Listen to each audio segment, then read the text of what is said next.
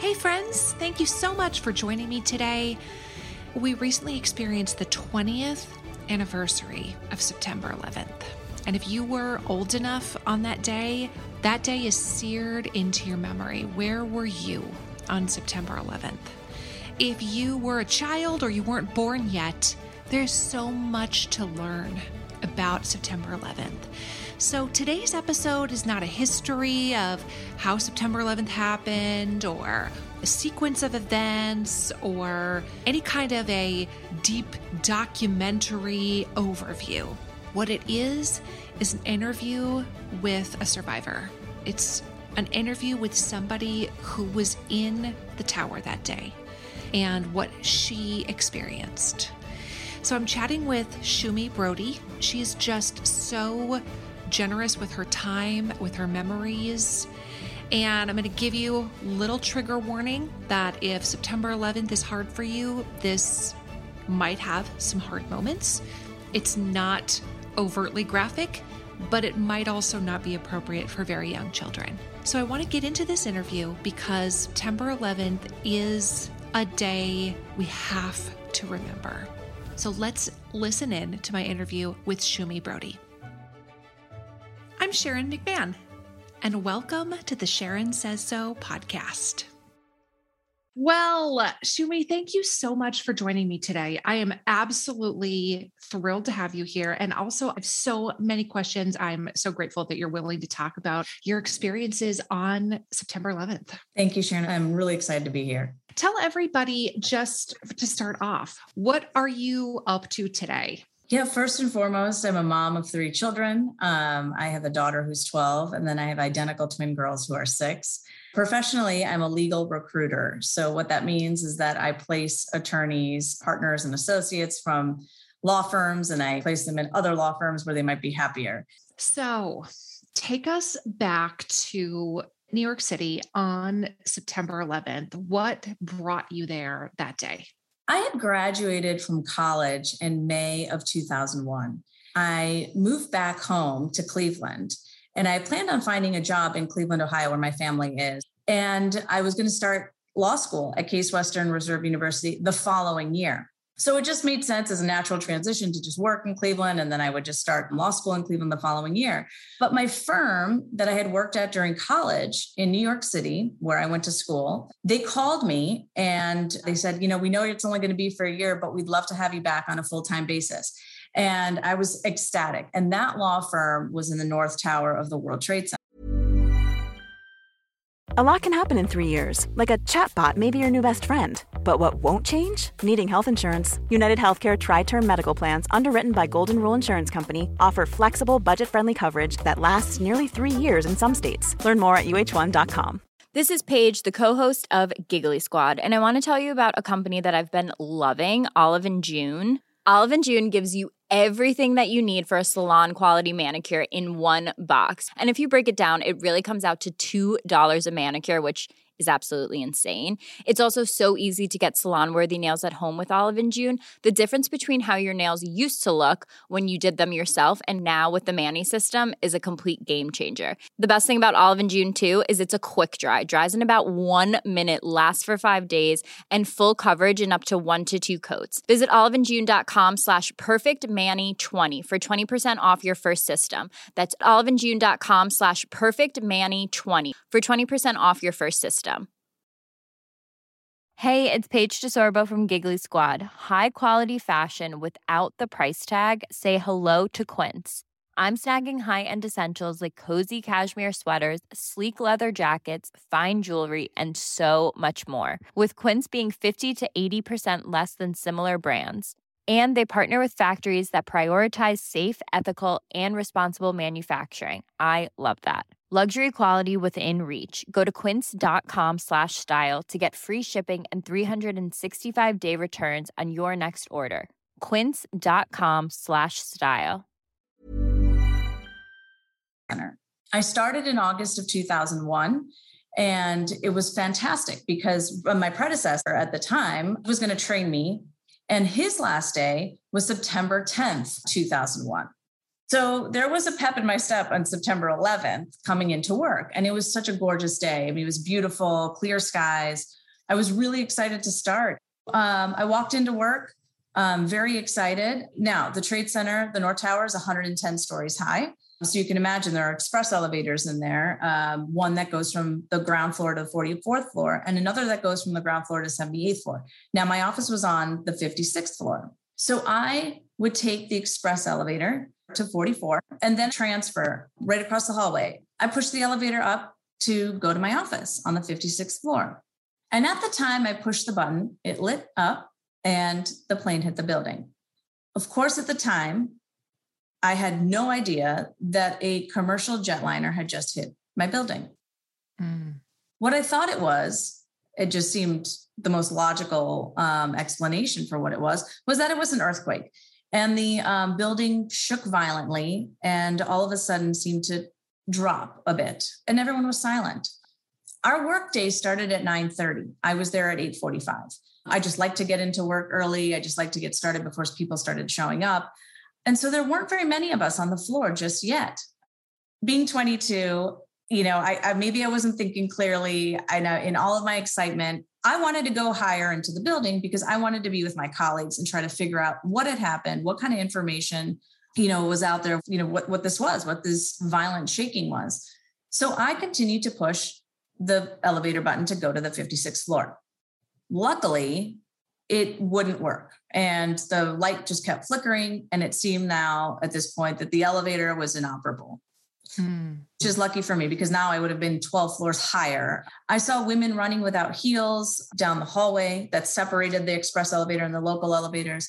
And then I saw a large gentleman running through the hall. And I thought, wow, he's sprinting down the hall. I feel like I need to uh, follow him because if he's afraid, there must be something he knows or something he's seen. And so then we see, you know, more people, you know, starting to run in that direction. But I was on his heels and he entered an emergency stairwell.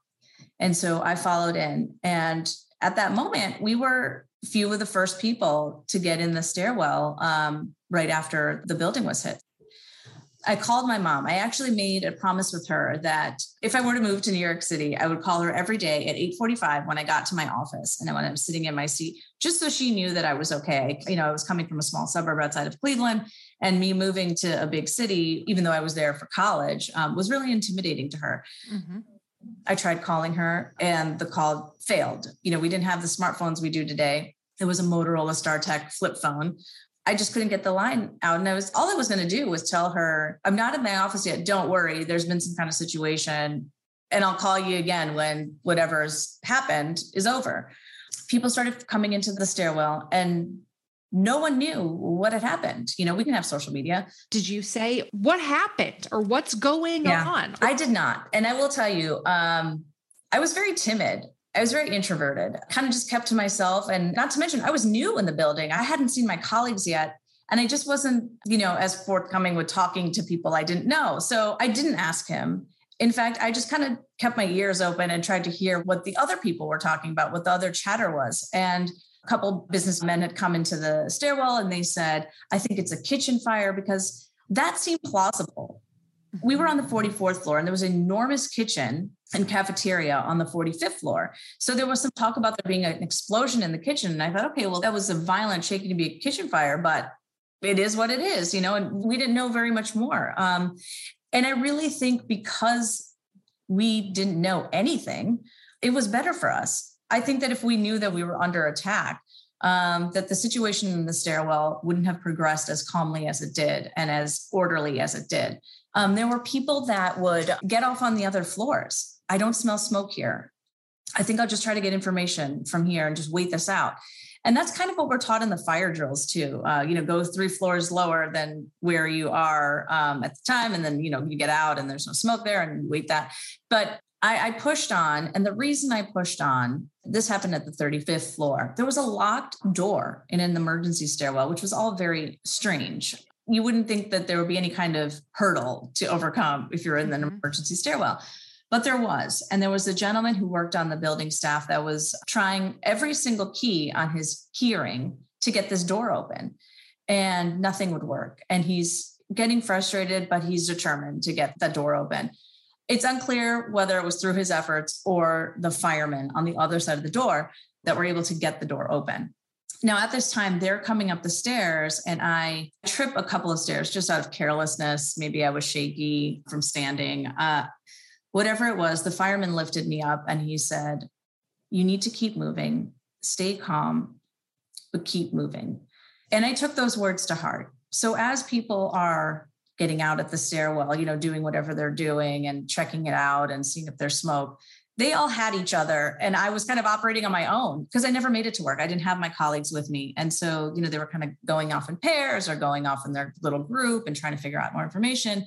But I had this firefighter's words in my mind to just keep going. So I did.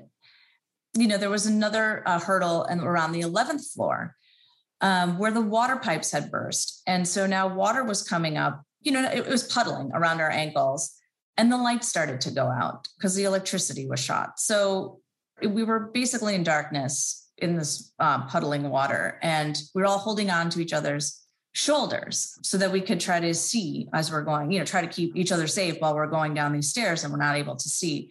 And then it was just a wonderful sight when all this light started coming into the door because we'd reached the lobby. Mm. About an hour later from when I started in the lobby to seeing the light and the seeing the lobby again, looking at the courtyard, and this gentleman on the building staff was selflessly guiding us out to the back of the building by the river. And I had a chance to look out into the courtyard where I had walked in that morning. There used to be this beautiful globe structure, and it was completely destroyed. And I'm looking at it, and there's a lot of debris. I thought this is some kitchen fire from the 45th floor. How is this happening? This man, he was so well prepared to handle this situation, and he was so selfless and it was so well orchestrated. He was just moving everybody along to go to the back um, to the back of the building. And so at that moment, when I was outside, is really when the real chaos started. People there know what has happened. Whereas when we were in, we kind of felt a little bit, ironically, a little bit safer because we didn't know. And so there are people running in all kinds of directions. The people that I was with in the stairwell, we didn't know, obviously. And so we're looking up at these buildings and we're seeing these two gaping holes, not just a gaping hole in mine now, but one in the South Tower as well. And it was at this moment that I thought, there's something larger that has happened that I'm unaware of. Mm. Here's a cool fact a crocodile can't stick out its tongue. Another cool fact you can get short term health insurance for a month or just under a year in some states. United Healthcare short term insurance plans are designed for people who are between jobs, coming off their parents' plan, or turning a side hustle into a full time gig Underwritten by Golden Rule Insurance Company, they offer flexible, budget friendly coverage with access to a nationwide network of doctors and hospitals. Get more cool facts about United Healthcare short term plans at uh1.com. We've all had those embarrassing moments where maybe you've taken your shoes off and you realize, like, oh no, oh no, that is not a good smell. Fortunately, Lume Whole Body Deodorant is making it so None of us ever have to worry about that again. Unlike certain other products, Lume is powered by mandelic acid to control odor in a new way. It delivers outrageous 72 hour odor control everywhere one might like to use it. In fact, it was patients' concerns about odor that originally inspired the OBGYN who invented Lume. Fast forward six years, and her game changing whole body deodorant now has over 300,000 five star reviews. And it works without using heavy perfumes that mask odor, which I really appreciate. Lume's starter pack is perfect for new customers. It comes with a solid stick deodorant, cream tube deodorant, which is my favorite, and two free products of your choice, like deodorant wipes or a mini body wash. It also has free shipping. And as a special offer for listeners, new customers get 15% off all Lume products with our exclusive code. And if you combine the 15% off with the already discounted starter pack, that's like 40% off their starter pack. So use code Sharon at lumedeodorant.com. That's L U M E D E O D O R A N T.com. Mother's Day is almost here. And I want to take just a quick second to appreciate not only my mom, all the moms out there, but anyone who has taken on the role of caregiver. You do everything for someone else. And now it's time to do something for yourself. And that includes starting with your skin. And I've been using our sponsor OneSkin's products for a while now. And I have to tell you, I am really enjoying them. They are very easy to incorporate into my skincare routine. I am really liking the eye cream. And the secret is OneSkin's proprietary OS1 peptide. It is the first ingredient proven to switch off the aging cells that cause lines, wrinkles, and thinning skin, and they have several studies to back it up. OneSkin is the world's first skin longevity company. By focusing on the cellular aspects of aging, OneSkin keeps your skin looking and acting younger for longer. Get started today with 15% off using code Sharon at oneskin.co. That's 15% off oneskin.co with code Sharon.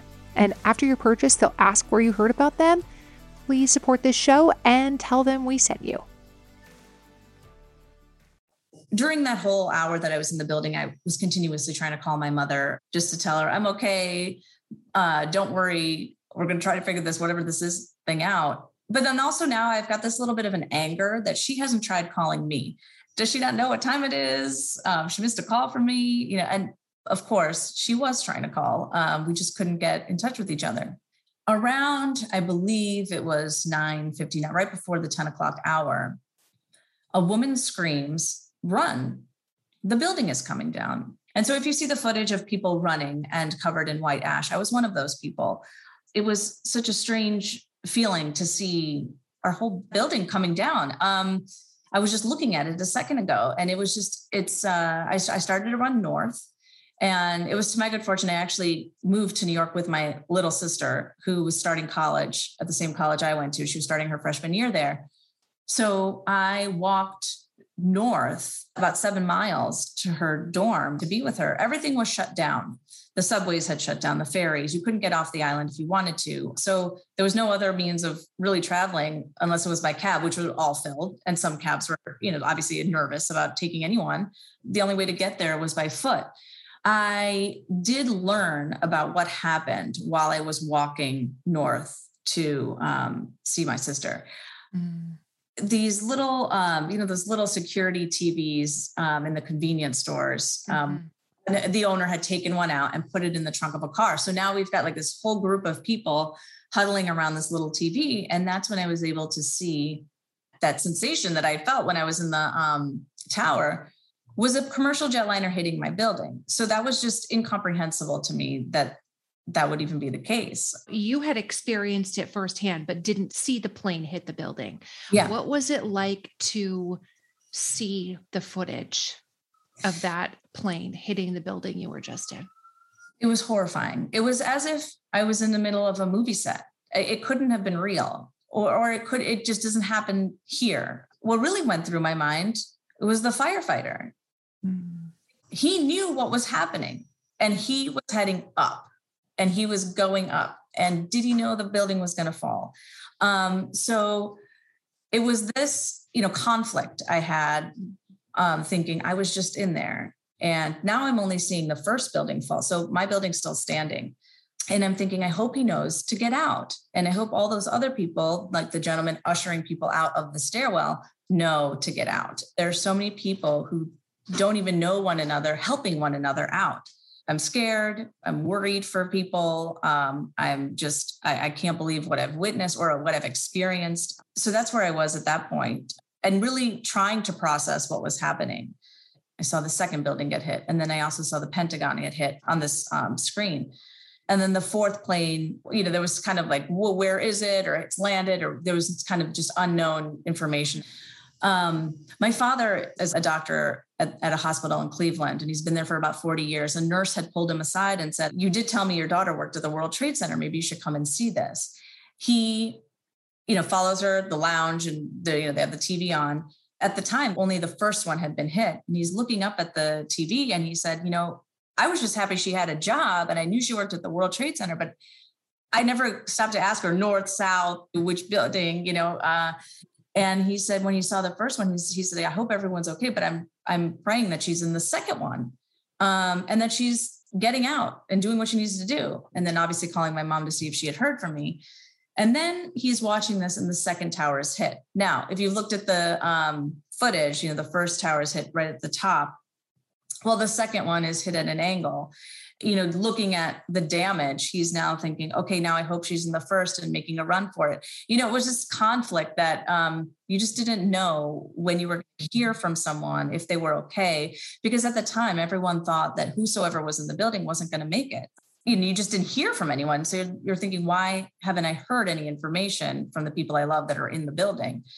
It was about two and a half hours after both buildings fell that I was able to get in touch with my mom from a payphone. So in that time, they were coming to grips with the fact that I hadn't made it because that seemed like days to them. So I really think about 9 11, um, first and foremost, for the firefighters and the first responders, and also for my parents who didn't have control over the situation, you know, watching it helplessly, not knowing what to do. I didn't know what was happening. And I felt I did have control of the situation from whatever little information I had, um, was that I had to just get out of the building. And that's what the firefighter told me to do. To me, I've always felt that I knew I was getting out. I thought there was a kitchen fire. I thought there was an earthquake. It's only after I got out of the building was I able to discover what had happened. Mm. Take me back to that moment when you got out of the building and you turned around and you saw the tower beginning to collapse. You had to have experienced that rush of energy that had to have taken place as it collapsed. And you said you were one of those people who were running away covered in ash. Yeah, it was, it really felt like the end of the world. It was just so sudden. It felt so weird that I was just looking at it minutes ago. And I didn't know anyone personally who worked in the South Tower. But I was hoping in my mind that if they saw my tower, were they able to get out knowing, you know, and I, and I didn't even know the sequence of events, you know, which one was hit first. And I, I really didn't know what had happened. And if people were making a run for it, like I did? Or were they going down the stairwell too? And was the building empty? I just didn't know. And the talk from the police officers and you know other people were that everyone that was in there that morning was feared dead.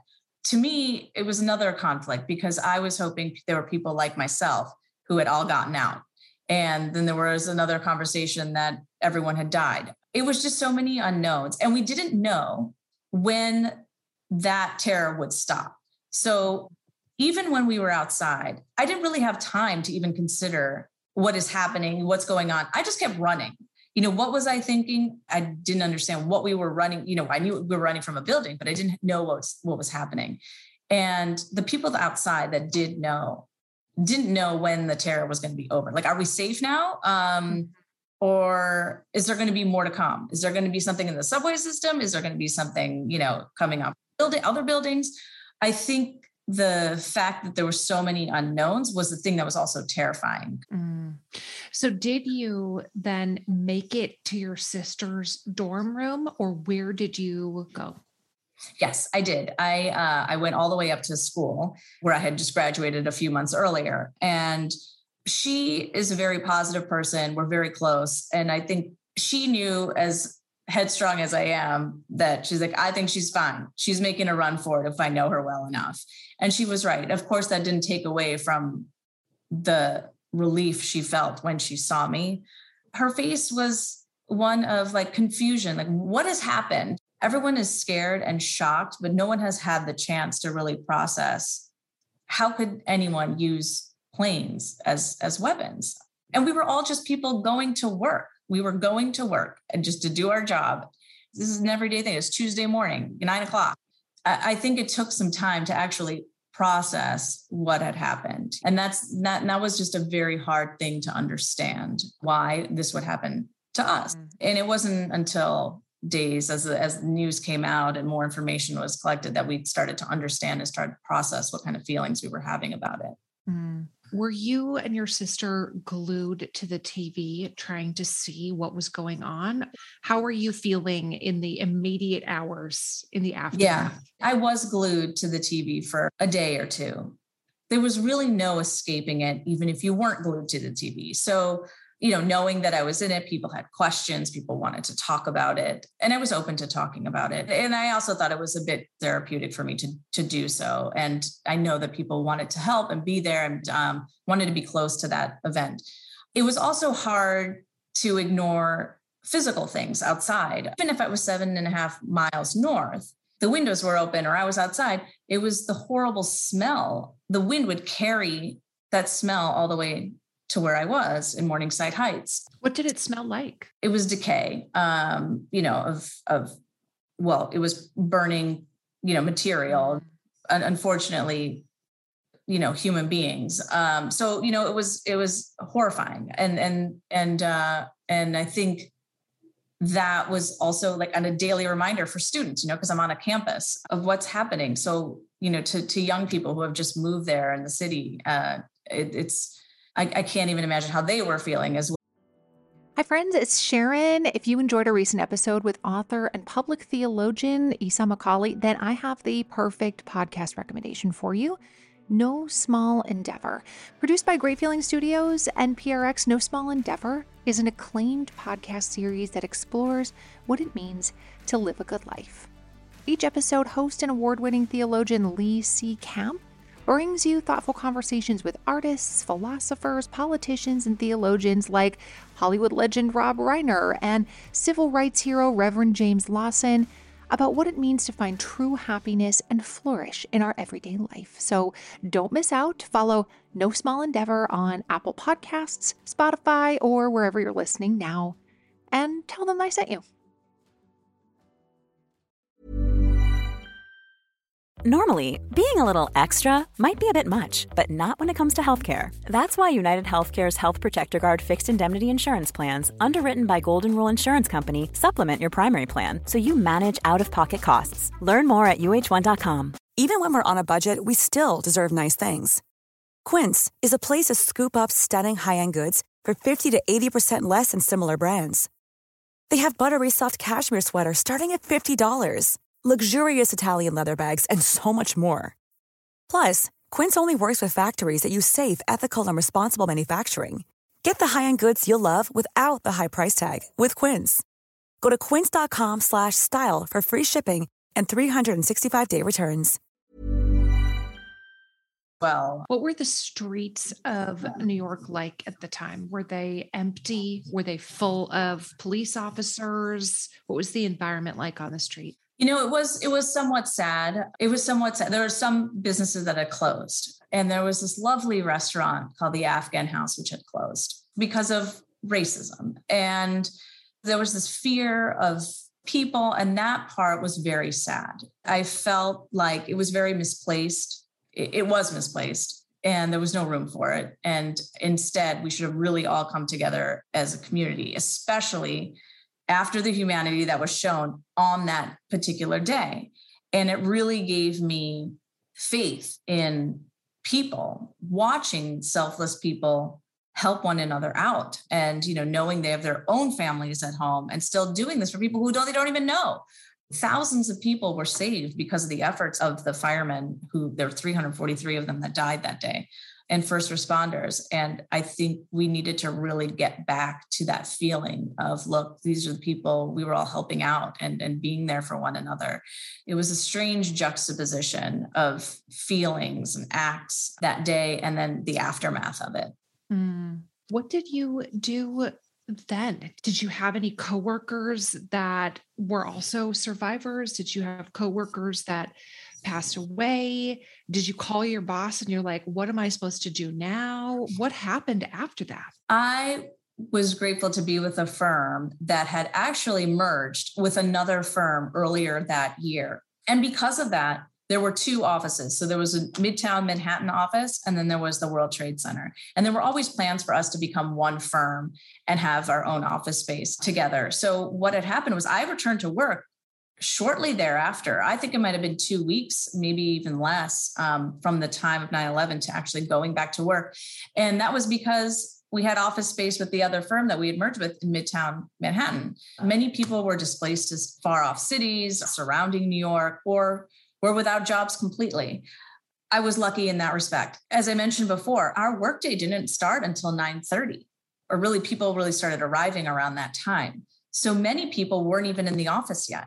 We did lose a receptionist who was 61. She had to be there very early. She's one of the first people in the office greeting people and answering phone calls and, and just and being a happy face for everyone that comes in in the mornings. The thought is, and we can't confirm, is that she took a break in the stairwell while trying to get out of the building and there just wasn't enough time. I mean, I can tell you I was on the 44th floor and it took me an hour to get out. Just really depended what way you got out of the building. Some elevators were working, some people took those. That was a big risk um, some stairwells were not as crowded, and some people were able to get down pretty effortlessly. Uh, so it really just depended, you know, what your means was of getting out of the building. And also, we had to wait for that locked door in the emergency stairwell to open. That ate up 10 minutes of our time. So uh, I think overall, we were in a better position than many others were um, who had worked there.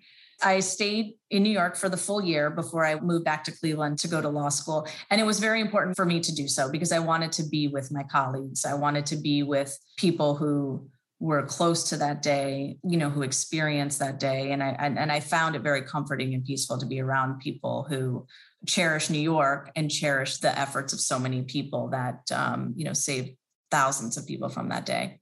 What has the aftermath been like for you? Because the level of trauma that you didn't even know that you were experiencing at the time had to be very significant. What's it been like over the last 20 years to come to terms with that?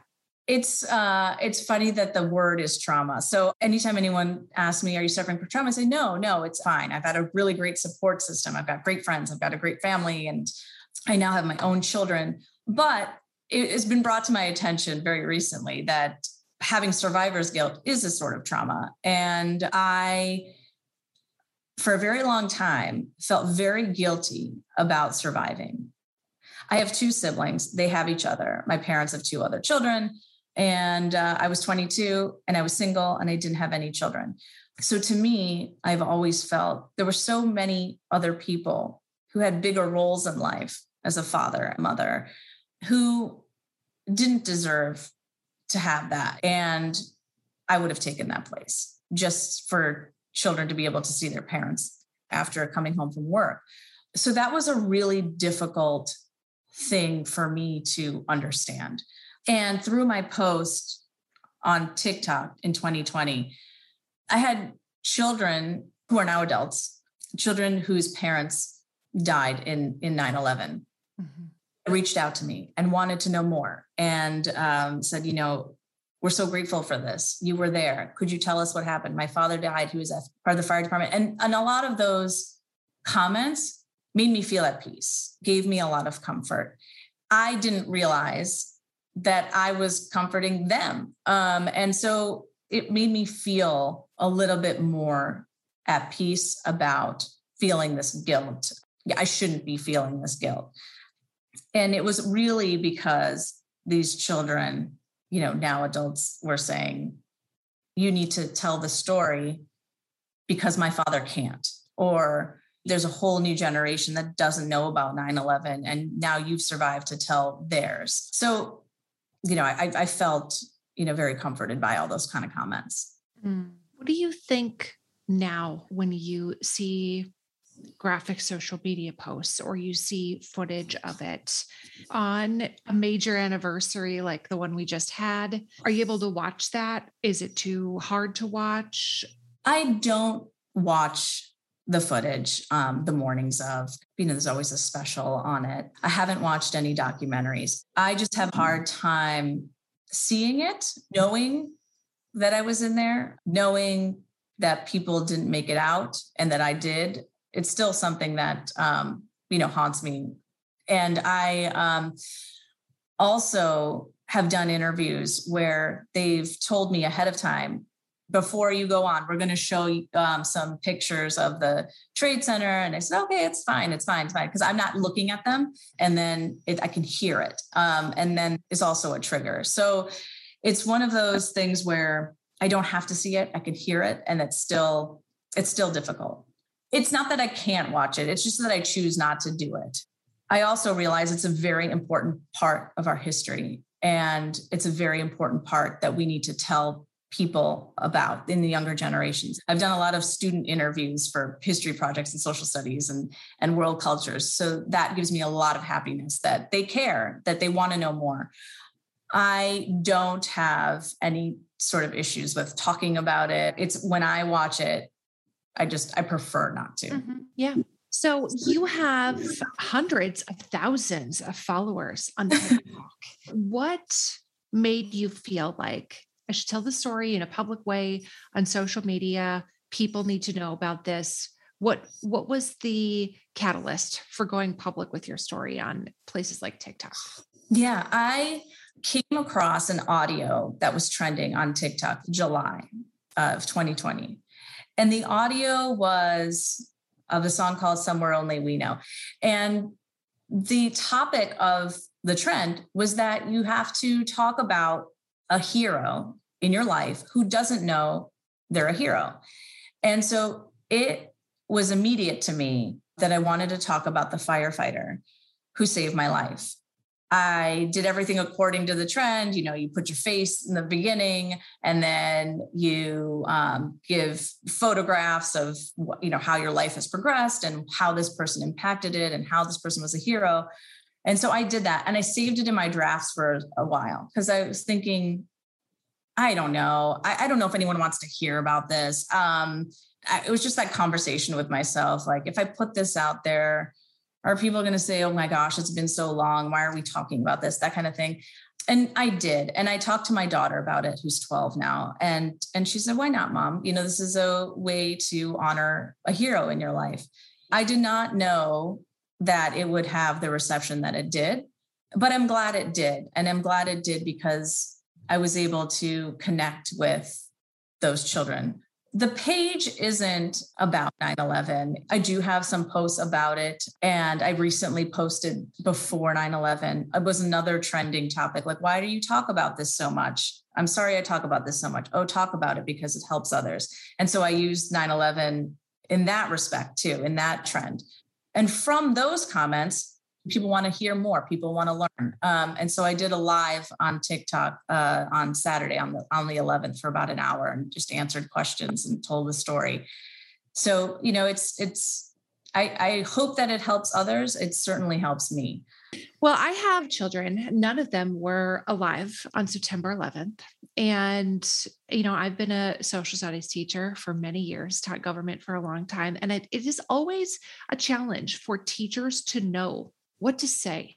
How many details do I include? How much footage do I show? And of course, there are age appropriate levels. What you talk about to a six year old, very different than how you would talk to a 17 year old. How have you talked to your children about it? So I will say I have told my 12 year old about it.